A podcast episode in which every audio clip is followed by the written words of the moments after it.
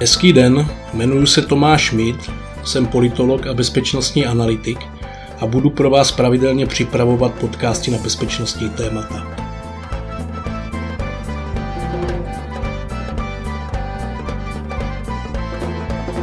Vážené dámy a vážení pánové, přeju vám krásný den a vítám vás u svého dalšího podcastu, který se tentokrát bude týkat dění na rusko-ukrajinské hranici a vůbec toho rusko-ukrajinského ukrajinského napětí, které nás v posledních týdnech zužuje, řekněme. Úplně na počátku mm, bychom si asi měli říct, proč je Ukrajina pro Ruskou federaci, pro Rusko, tak důležitá. Tak, Ukrajina je pro Rusko důležitá v prvé řadě historicky. A ať už v Rusku vládne kdokoliv, je nutno si říci, že starost o západní hranice je naprosto pochopitelná.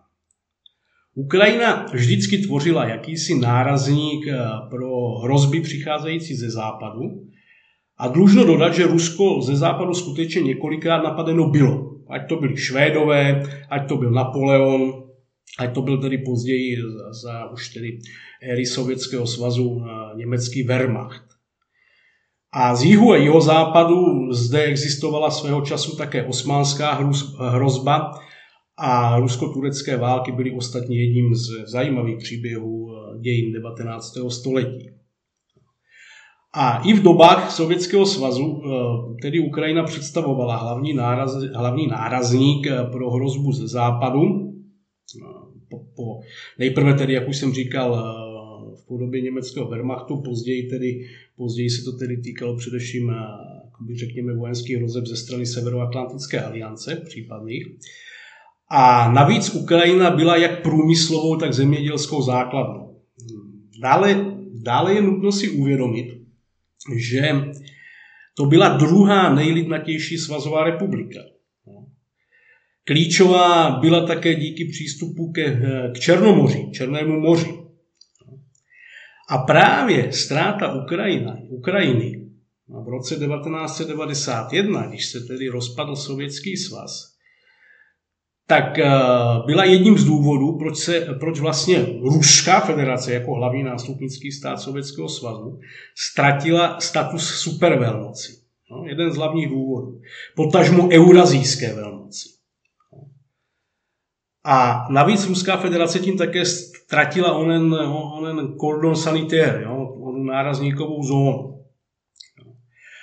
A Rusko se ze západu cítí ohroženo, respektive cítí se zranitelné. No a Ukrajina, ještě spolu s Běloruskem tedy, jsou jádrem tady těchto obav.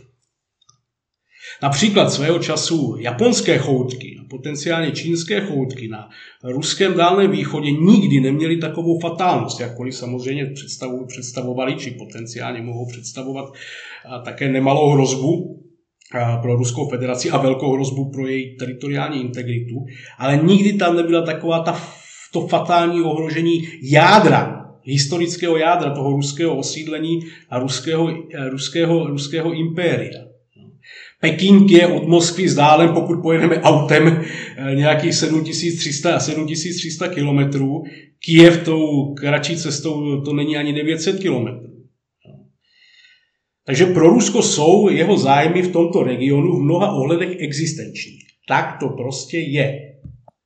Dokud v Kijevě nevládla vysloveně protiruská vláda, tak ten problém nebyl tak palčivý.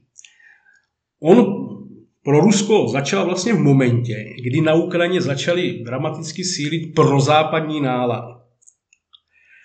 A vůbec, řekněme, pro ukrajinskou teritoriální integritu bylo vždy riskantní, že to, řekněme, prozápadní versus provýchodní směřování, ty debaty a proudy, které podporovali, jeden podporoval tedy to pro západní, pro západní orientaci a druhý tu pro východní, tak se poměrně dobře dělili geograficky.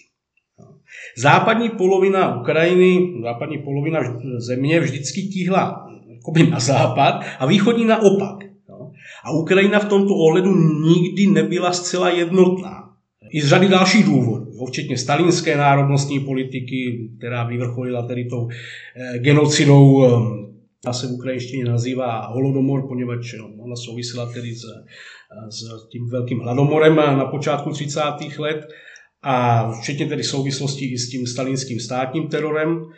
A jednalo se vlastně vždy o ne zcela vnitřně kompaktní státní útvar, který mimochodem v těch současných hranicích neexistuje příliš dlouho.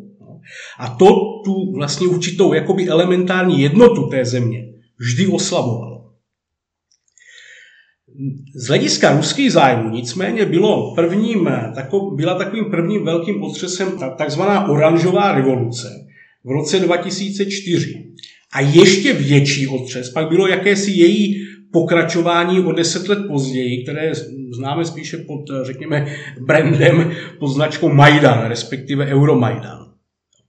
A v reakci na takto prudké trhnutí směrem na západ, zahraničně politické, geopolitické, řekněme, tak Kreml přistoupil jednak k anexi Krymu, důležitého pro jeho černomorskou flotilu, a jednak rozehrál, či přesněji řečeno pomohl rozehrát, separatistickou nebo pro, pro spoustu aktérů spíše irredentistickou válku na Donbase. Byť tady upozorňují, že tam měla řadu specifických vnitroukrajinských příčin, především v podobě různých vlivových a mocenských střetů mezi různými ukrajinskými oligarchy. Ruský zájem o Ukrajinu a dominanci nad ní je tedy z geopolitického a realistického hlediska přirozený. To je prostě potřeba brát jako fakt. Můžeme nesouhlasit s postupy, strategiemi, taktikami a praktickými kroky, které Rusko provádí. Charakterem ruského režimu můžeme nesouhlasit, ale ten zájem je naprosto přirozený a realizoval, realizoval by ho prakticky jakýkoliv ruský vládce. Pouze by se měnili tedy těmi nástroje a, nástroje a přístupy. Můžeme také říci, že záležitost s Krymem a s Donbasem a do jisté míry ruské angažma v Sýrii k tomu, tak uh, jsou také jednou z neklamných známek, že ta americká unipolarita do jisté míry jakoby ztrácí dech a opětovně se restartuje soupeření velmocí.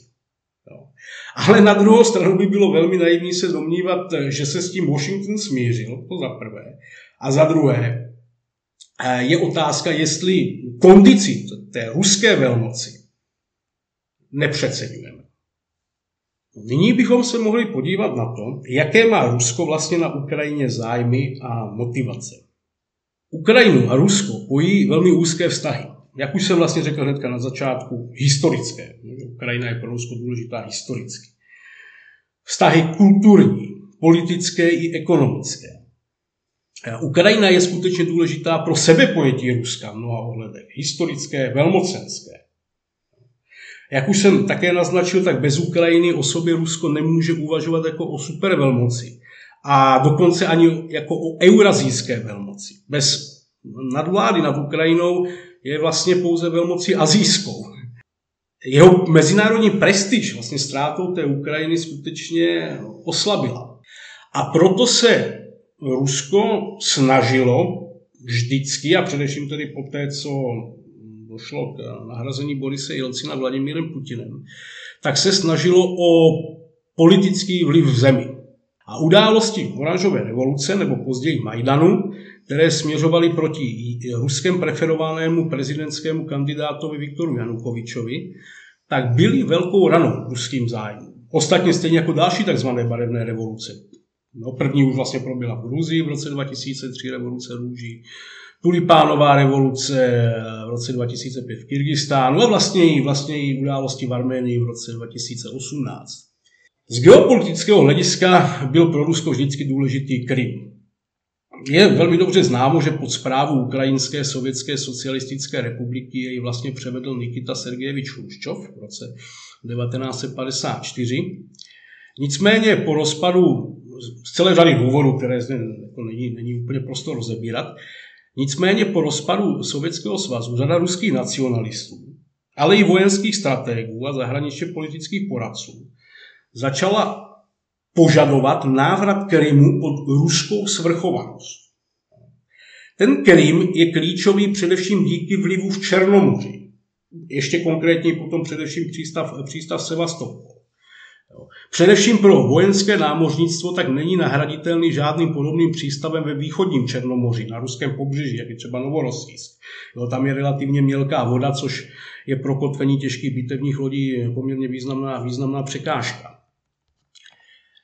E, Rusko má na Ukrajině také nemalé geoekonomické zájmy. Souvisí to jednak se energetickými surovinami a především tedy jejich transportem, kdy ukrajinské produktovody byly vždy klíčové pro dodávky zemního plynu pro zákazníky ve střední a jihovýchodní Evropě. Přičemž Kyjev za to samozřejmě dostával transitní poplatky v řádech miliard dolarů. Nicméně v polovině minulého roku, roku 2021, tu situaci zásadně mění projekt zvaný Nord Stream 2, Nord Stream 2, a který, který jde pod Baltem, pod, pod Baltem přímo do Německa. A jakkoliv se Rusko zavázalo posílat plyn přes Ukrajinu ještě několik let, tak ty možnosti Ukrajinu zcela obejít dramaticky zrostly. I čistě obchodní vztahy byly vždycky klíčové. Pro Ukrajinu bylo Rusko dlouho největším obchodním partnerem. No to se ale v posledních letech celkem zásadně změnilo a Rusko nahradila v této pozici Čína. S tím, že ještě bych um, také dodal, že třeba před anexí Krymu Rusko ještě doufalo, že Ukrajinu dotlačí členství v Eurazijském ekonomickém společenství, což je takový integrační projekt, eh, jehož členy jsou ještě také Kazachstán, Kyrgyzstán, Bělorusko a Arménie. Důležité také je, že Rusko má na Ukrajině nemálo soukmenovců. Podle sčítání z před 20 lety na Ukrajině žije zhruba 8 milionů Rusů. A navíc řada dalších ukrajinských občanů má v tomto ohledu nescela jasně ujasněnou identitu. A obrovské množství, skutečně obrovské množství smíšených sňatků no, a důsledky stalinských deportací, tak tu demografické důsledky stalinských deportací činí tu situaci ještě složitější. Rusko si každopádně činí nárok na to být ochráncem těchto skupin populace. A situaci, kdy navíc na Ukrajině došlo k krokům komplikujícím pozici obecně rozšířeného ruského jazyka, tak došlo ještě k dalšímu prohloubení napětí. Nehledě na skutečnost, že ruštinu k běžné každodenní komunikaci používá i mnoho lidí, kteří se jinak považují za Ukrajince. A mnozí z nich mají dokonce jako první jazyk. Jo. Ono to připomíná stále více třeba Iry, kteří svoji identitu udržují navzdory faktu, že jazykově preferují angličtinu a gelštinu prakticky už neovládají. Tak stále více a více podobných, podobných typů, podobného přístupu vidíme i na Ukrajině. A ostatně i hustě protkané příbuzenské vztahy tak činí Ukrajinu v ruských očích čímsi unikátní. A vůbec to nesouvisí pouze se sovětskou érou. Je to záležitost staletí a souvisí to vůbec s historicko-identitální skutečností, že kijevská Rus je považována za první státní útvar v prostoru ruského impéria. A Kijev má v tomto ohledu stejnou váhu jako Moskva nebo Sankt Petersburg. Kijevská Rus je zkrátka historickým, náboženským a kulturním základem pro východní Slovany kteří spolu po staletí udržovali oplav, opravdu blízké styky stvrzované množstvím smíšených sňatků. Все эти восемь лет я пахал как раб на галерах с утра до ночи.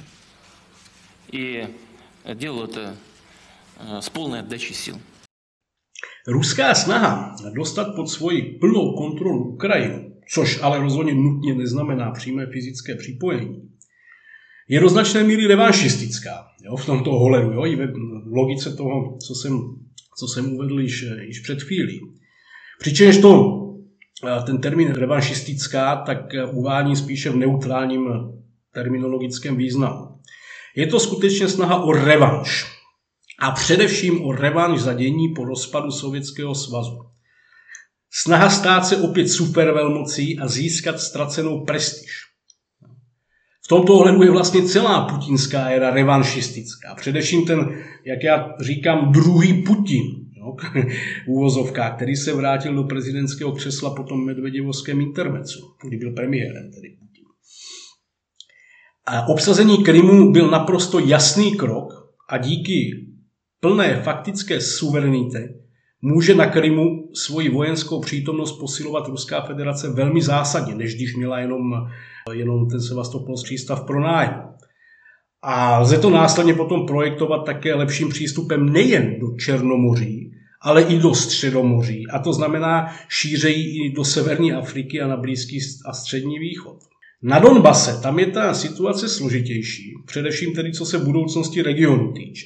Ruským cílem totiž může být mnohem více neustálá politická nestabilita na Ukrajině, způsobená nevyřešeností té situace a existencí těch eh, existujících de facto států Doněcké lidové republiky a Luhanské lidové republiky, než nějaké přímé eh, připojení konkrétně tohoto regionu, podobně jako byl tedy připojen Krym.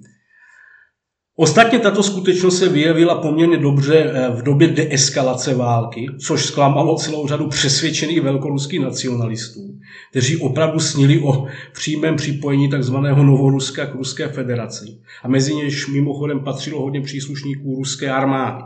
Ale znovu opakují, klíčovým cílem putinského Ruska je nikdy nedopustit, aby se Ukrajina stala protiruskou což v očích Kremlu zároveň znamená, že nesmí být nikdy pro západní, natož do západních struktur přímo integrovaná.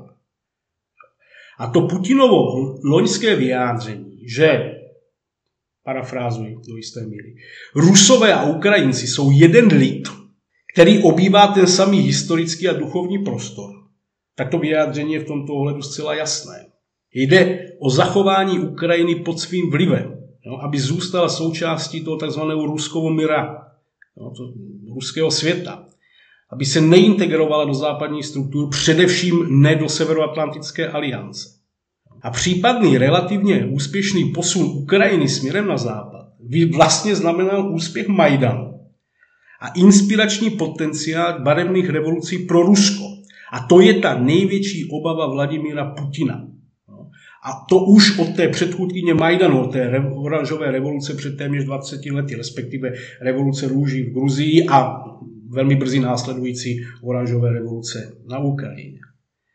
Navíc také stojí za zmínku, že Putin už do značné míry hraje také o svůj zápis do ruských dějin. On už není nejmladší. A jeho kroky jsou stále více řízeny tady tímto uvažováním. No, řekněme, tady tento, řekněme, až psychologický rozměr problému, tak eh, bych rozhodně také nepodceňoval. A zapsat se do dějin jako ten, který vrátil ruskému světu Ukrajinu, či alespoň její část, tak to může být velké pokušení. A to navzdory mezinárodně politickým a ekonomickým nákladům. A chce tedy vlastně Rusko, potažmo Vladimír Putin invazi? Rusko opakovaně popírá, že by plánovalo vojenskou invazi. Nicméně důkazy o přesunech sil k ukrajinským hranicím jsou zkrátka nepopiratelné. Jo, zhruba 100 000 mužů, tanky, bojová vozidla pěchoty, raketomety a další výzbroj. K tomu je potřeba dodat i přesun jednotek a raket země vzduch S-400 do Běloruska. A těm přesunům prostě nedochází jen tak. Navíc Bělorusko sousedí s členskými zeměmi NATO, no, s Litvou, Lotyšskem a Polskem. Rusko také přesunuje i námořní síly v Azovském a Černém moři. Provádí také cvičení v Atlantiku a Pacifiku, cvičení s Číňany v, v Arabském moři.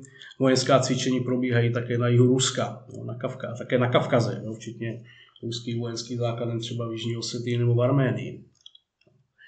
Cílem Ruska samozřejmě nemusí být eh, použití vojenské síly přímo k boji. Jo, může sloužit eh, primárně k zesílení diplomatického nátlaku. A je to dost pravděpodobné, že tomu tak je.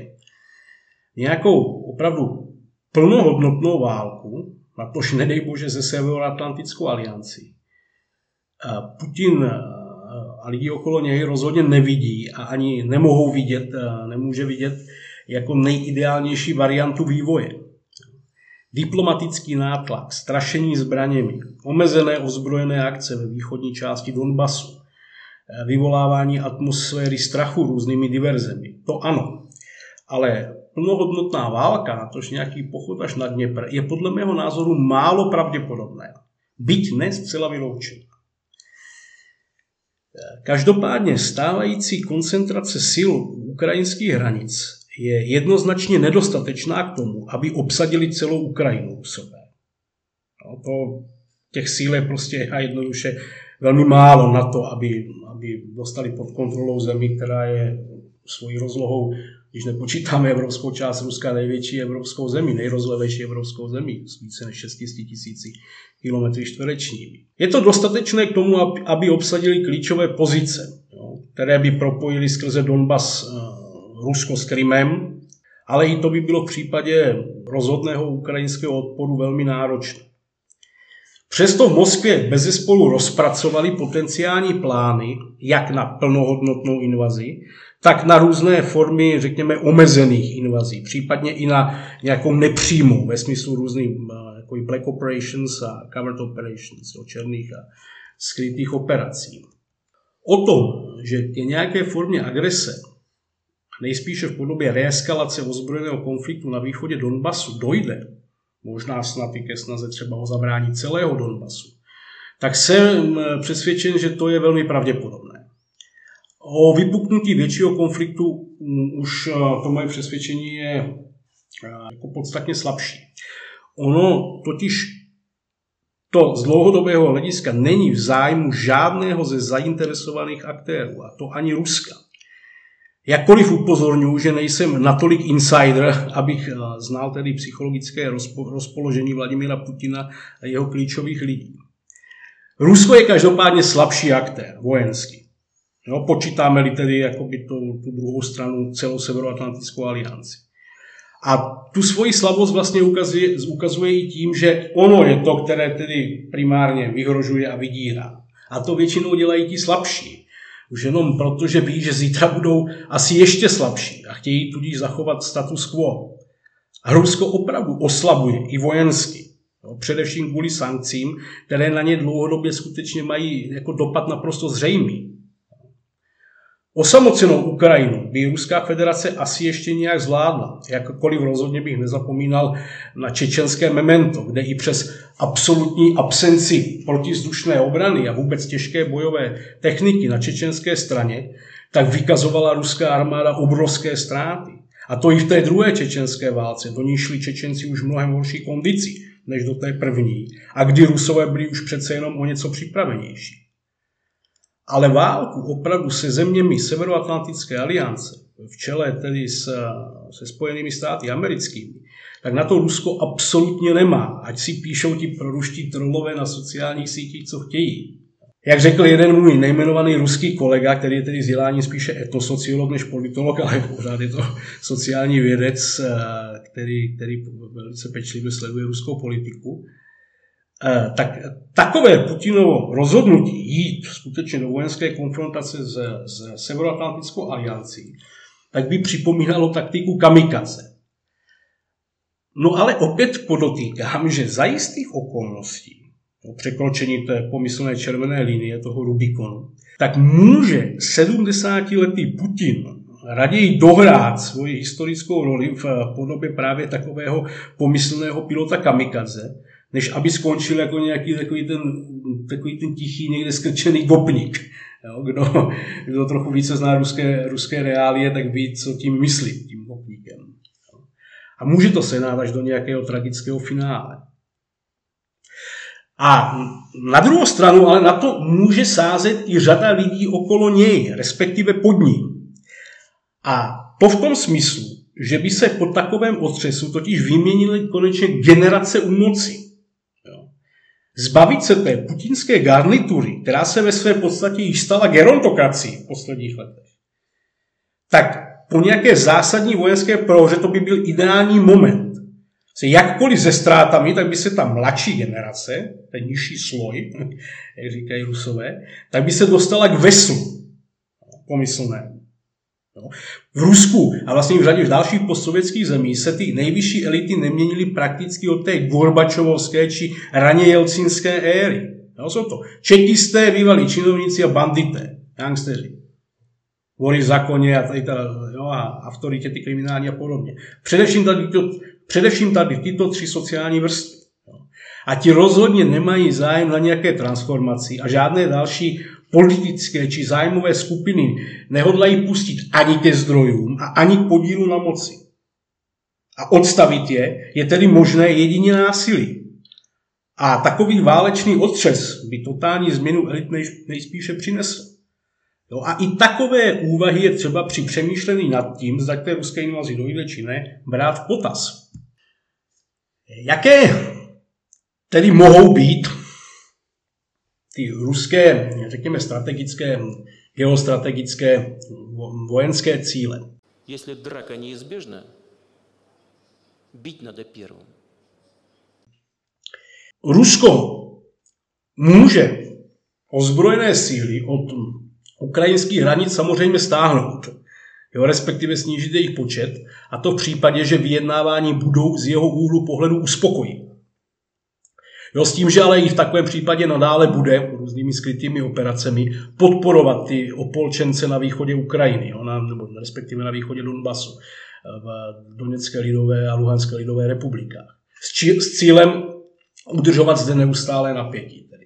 Další variantou může být, že pošlou konvenční ruské síly do Doněcké a Luhanské lidových republik jako v úvozovkách mírové síly, podobně jako třeba udělali v Jižní Osety, a nebudou ochotní je stáhnout, dokud se mírové rozhovory, rozhovory nezakončí z úhlu pohledu Ruska úspěšně a Kijev bude plně tedy souhlasit s implementací minských dohod. Může se také pokusit obsadit eh, co nejvíce území na zá, směrem na západ, směrem k Dněpru. A to dané území buď inkorporovat přímo do Ruské federace, nebo ho spíše využívat jako kartu k vyjednávání, jako jakýsi v úvozovkách větší Donbas. Může se samozřejmě pokusit také obsadit území až, až pod Dněpr. Jo? A k tomu ještě pás území na černomorském pobřeží, až po Oděsu, čímž by vlastně s Ruskem spojilo Podněstří. A Ukrajinu by zcela odřízlo od přístupu k Černému moři.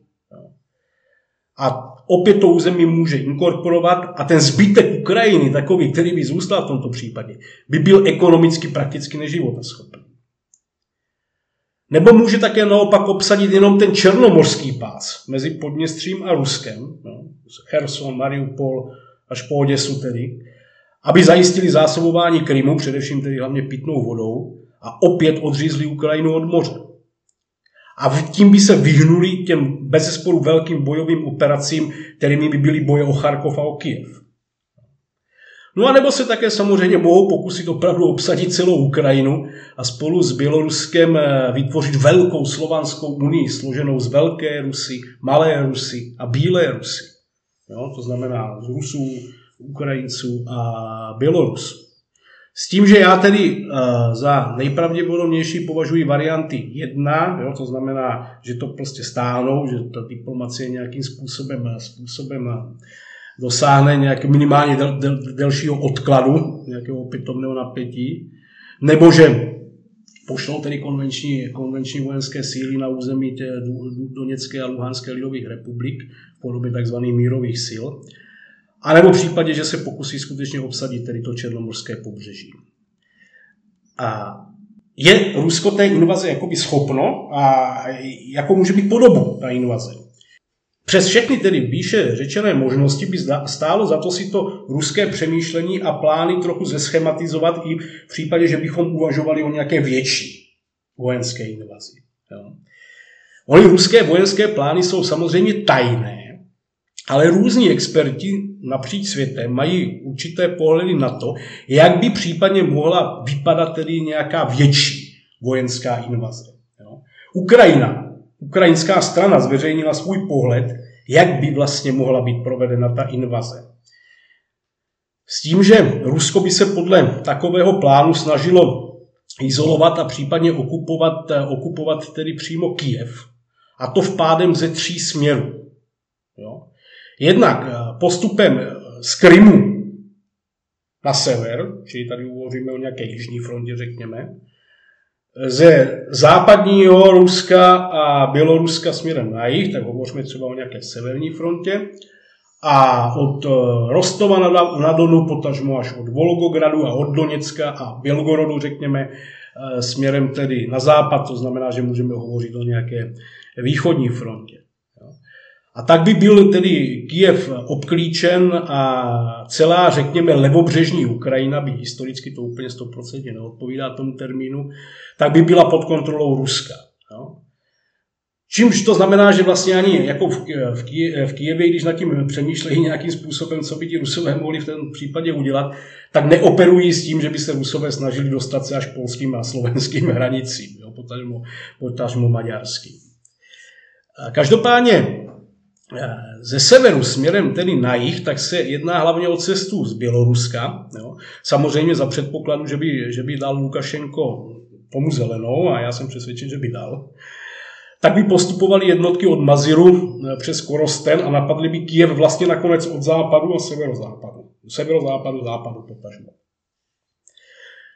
Druhou větví toho postupu ze severu by byl postup od eh, Nových Jurkovičí, což už je tedy město v Brianské oblasti přímo v Rusku, které leží prakticky na ukrajinské hranici, ale i poblíž mm, jakoby rusko-běloruské hranice, vůbec poblíž, řekněme, toho rusko-ukrajinsko-běloruského trojmezí. A tady ta vojska by postupovala na Kyjev směrem přes Černihiv, nebo chcete-li ruský Černihov. A třetí větví té severní fronty by byl postup, řekněme, od uh, ruského Trojebortnoje přes ukrajinské Korosten na Nižní, opět na Kyjev. Ta východní fronta, nebo tež centrální směr, jak tomu někteří, někteří vojenští experti říkají, tak eh, v tom případě by vojska postupovala logicky tedy na západ a opět také třemi, jakoby třemi směry, třemi proudy. Jo. První vysměřoval od Bělgorodu, byť ten lze částečně subsumovat i pod severní směr, no, jako, jakoby ze severovýchodu spíše, tak ten by postupoval směrem na Charkov a Poltavu až po Kremenču, což je eh, město tedy už na březí Dněpru. Druhá větev by směřovala od Doněcka, respektive skrze něj, a to směrem na Záporoží a případně i na Dnipro, no, bývalý Dnipro Petrovsk, eh, že by se tedy rozvětvila. A třetím směrem by byl, eh, by, by, třetí směr by tedy vedl od Rostova na Donu, případně už od Volgogradu, vezmeme to jakoby z hlediska těch rozmístění těch ruských vojenských jakoby základen, velení a podobně. A to směrem právě na Mariupol, Berdiansk a Melitopol, čili podél Azovského pobřeží a tím by došlo právě k pozemnímu spojení Ruska s Krymem. A ta jižní fronta by postupovala na sever tedy z Krymu, a to dvěma směry. Jeden opět na Melitopol, kde by se tedy jižní a část té východní fronty setkali. A druhý směr by postupoval na Cherson, to znamená více směrem na severozápad od Krymu. A ta jižní fronta by tedy pro Rusko byla nejnáročnější z logistického hlediska. Už jenom třeba proto, že podél Azovského moře není dostatek železničního spojení tím žádoucím, žádoucím směrem. Nicméně tady je třeba zmínit, že zde existuje několik strategických problémů. Jeden je nepochybně logistický. Manévry, vůbec jakoby tady tento typ spíše manévrového válečnictví a boj vedený v nepochybně vysoké intenzitě by vyžadovali, vyžadovali velmi jakoby náročné zásobování, a to tedy ze tří směrů. A zásobování nejprve tedy především palivem a mazivy, oleji různými a tak dále. A jakmile by se dosáhlo Kijeva a boje se zintenzivnily a pohyb a manévrování by se snížilo, tak by se zvýšila logicky potřeba munice. A jakákoliv nekoordinovanost, výpadky a další problémy, tak by samozřejmě začaly to ruské vojenské úsilí, úsilí komplikovat. Dále je třeba zmínit, že válku vedenou na třech frontách by vedli z tohoto, jakoby v tomto typu válečnictví eh, válčení zcela nevyzkoušené jednotky. Od druhé světové války Rusko takovou válku nevedlo. A žádný z jeho velitelů nemá s válkou vedenou s mnoha divizemi, s manévrovým válečnictvím vedeným mnoha, pomocí mnoha divizí zkušenosti. Jakkoliv jsou to velitelé vzdělaní a mají válečné ostrovy, ale z konfliktů jiného typu. Jo, čečenské války měly jiný charakter. Afganistán také rozhodně nebyl příkladem manévrového válečnictví o mnoha divizích. Navíc to už jsou také starší příběhy. V Afghánistánu eh, současní nejvyšší velitelé sloužili maximálně na podůstojnických postech, nebo tam často vůbec nesloužili. Jo, náčelník generálního štábu Gerasimov tak měl první válečnou zkušenost až z druhé čečenské války. Jo, velitel západního vojenského okruhu Aleksandr Žulavjov až z intervence v Sýrii. A velitel černomorské flotily, flotily admirál Igor Osipov je zcela bez váleční zkušenosti. Jemu není ještě 50. On už reálně nezažil ani službu v sovětské armádě. A manévrové válečnictví vyžaduje velice zkušené velitele, schopné strategického uvažování. A jak známo, tak výborný taktik nemusí být vůbec dobrý strateg. Tím spíše, když má pod palbou, pod intenzivní palbou, nevyzkoušené, neotestované jednotky. Neskušené. Také je třeba brát v potaz, že válka, hlavně rozsáhlejší, by byla pro Rusko ekonomicky nesmírně zatěžující. Jo, to i proto, že by se bez zesporu ještě více omezily styky se Západem. S největší mírou pravděpodobnosti by došlo k přitvrzení sankcí a ruské hospodářství rozhodně nepatří k nejsilnějším, nejvýkonnějším a nejsoběstačnějším. Spíš naopak. Ostatně jedním z dějných traumat Ruska je skutečnost, že sice prakticky vždy se jednalo o velmoc vojenskou, ale hospodářskou velmocí nebylo nikdy, ba naopak, jako v řadě ohledů vždycky Rusko připomínalo spíše ekonomiku jako rozvojových zemí. A pokud toto opravdu berou v Kremlu vážně, tak v takovém případě to znamená, že Kreml hraje opravdu spíše diplomatický pokr se snahou stupňování svých požadavků a napětí dosáhnout toho, aby se Ukrajina nevymanila z ruského vlivu. Přičemž sázet může i na vnitropolitický rozkol na Ukrajině, na posílení proruských kruhů a tak dále. Ale zde je problém, že za posledních 8 let od anexe Krymu a počátku války na východní Ukrajině, tak proruské nálody v ukrajinské populaci hodně poklesly. A to i mezi těmi, kteří, byli, kteří by v roce 2014 Putina klidně uvítali kyticemi až v Kijevě. Jo, ty nálady se skutečně hodně změnily a podpora těch ruských zájmů, ruského světa no a vůbec jakoby Putinovy politiky na Ukrajině zdaleka, zdaleka není tak vysoká, jak byla ještě před 8 lety. Dále potom je třeba také si dodat, že, že Rusko musí kalkulovat také s, s Američany, jo, se Spojenými státy americkými, potažmo tedy ze Severoatlantickou aliancí. Ti tam sice svoje jednotky podle mého názoru nepošlou, ale kdyby hypoteticky ano, a těch řetězec těch různých bezpečnostních dilemat a miskalkulací k tomu teoreticky dospět může, tak na to Rusko absolutně není připraveno. Americká armáda je bojově zkušenější, je mnohem lépe připravená a její letecká raketová síla je obrovská. Dost na to, aby vše, co Rusko potřebuje velkým manévrovým operacím, zásadně oslabila. Jak obrněnou techniku, tak logistické zabezpečení. Ať je to ve skutečnosti, eh, jak je, tak Rusko musí Ameriku, no, musí Washington do svých válečných kalkulací zahrnout případných. Jo, včetně možností americké intervence přímo na Ukrajině. A ani Spojené státy ji vysloveně nevyloučily. A ostatně přesuny sil Severoatlantické aliance na to východní křídlo e, jsou také jako jednoznačné, jednoznačně zaznamenatelné a plně pochopitelné v tomto ohledu. Tady už skutečně ti aktéři začínají jednat podle té klasické logiky bezpečnostního dilematu. Jo? Ti klíčoví aktéři vůči sobě pocitují nejistotu, nedůvěru, vzájemné obavy a na každé opatření jedné strany, tak ta druhá reaguje proti opatřením. A dochází ke krokům, jako je posilování vojenských kapacit a jejich různé přesuny, tak situace se skutečně stává velmi nebezpečnou a výbušnou a ke eskalaci násilí pak často stačí relativně drobné incidenty. A to už je opravdu velké riziko pro jako mezinárodní, potažmo až globální bezpečnost. Přičemž spouštěčem může být v té stále více vybičované atmosféře téměř cokoliv. Jedna nějaká sabotáž, nějaká intenzivnější přestřelka na frontové linii na Donbase, či no, tam prostě v Luhanské oblasti, v Doněcké oblasti, komunikační nerozum, nedorozumění při linii vedení, velení, zájemné vnitřní spory, jak na té či oné straně. A to hovořím ještě o situaci, kdy onen spouštěč bude ze strany těch jednotlivých nejvyšších vedení spíše v ten daný moment nezamýšlený. Pokud naopak dojde k jasnému politickému rozhodnutí, například v Kremlu, že má být invaze opravdu vědomě zahájena, tak se prostě najde jakýkoliv, jakýkoliv spouštěč. Dějiny, dějiny mi tam dali mraky a mraky případů.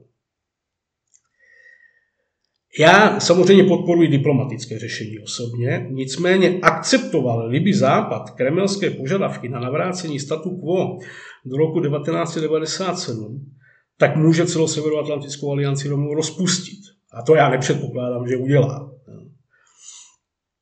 Jakkoliv takové třeba Německo nebo i Francie jsou naladěny mnohem více kompromisněji než, než třeba ten anglosaský svět, a než by se třeba i mnozí obdivovatelé německé politiky z řad třeba i českých prozápadních kruhů, takových těch prvoplánově, takových těch černobíle uvažujících, ještě před pár lety nadáli, jo, když považovali Angelu Merkel za jedinou skutečnou hráz proti ruské rozpínavosti. Ne? To, to se ukázalo, ukázalo jako totální, totální naivita. Je ale samozřejmě nakonec dost možné, že Západ nakonec obětuje Ukrajinu. Že obětuje Ukrajinu v tom smyslu, že fakticky na její integraci do západní struktury rezignuje. A ostatně, a je to možná hodně cynické na závěr toho mého povídání, ale je i na uvážení Kieva, zda, zda může dlouhodobě koexistovat vedle nepřátelsky naladěného, vojensky vůči Ukrajině mocného a hlavně jaderného souseda. Jo, to je prostě geopolitická realita, jakkoliv emocionálně se nám takové tvrzení může zdát příliš cynické. Ale to platí i jak pro Ukrajinu, tak třeba i pro Gruzii. Prostě to Rusko jakoby neodejde.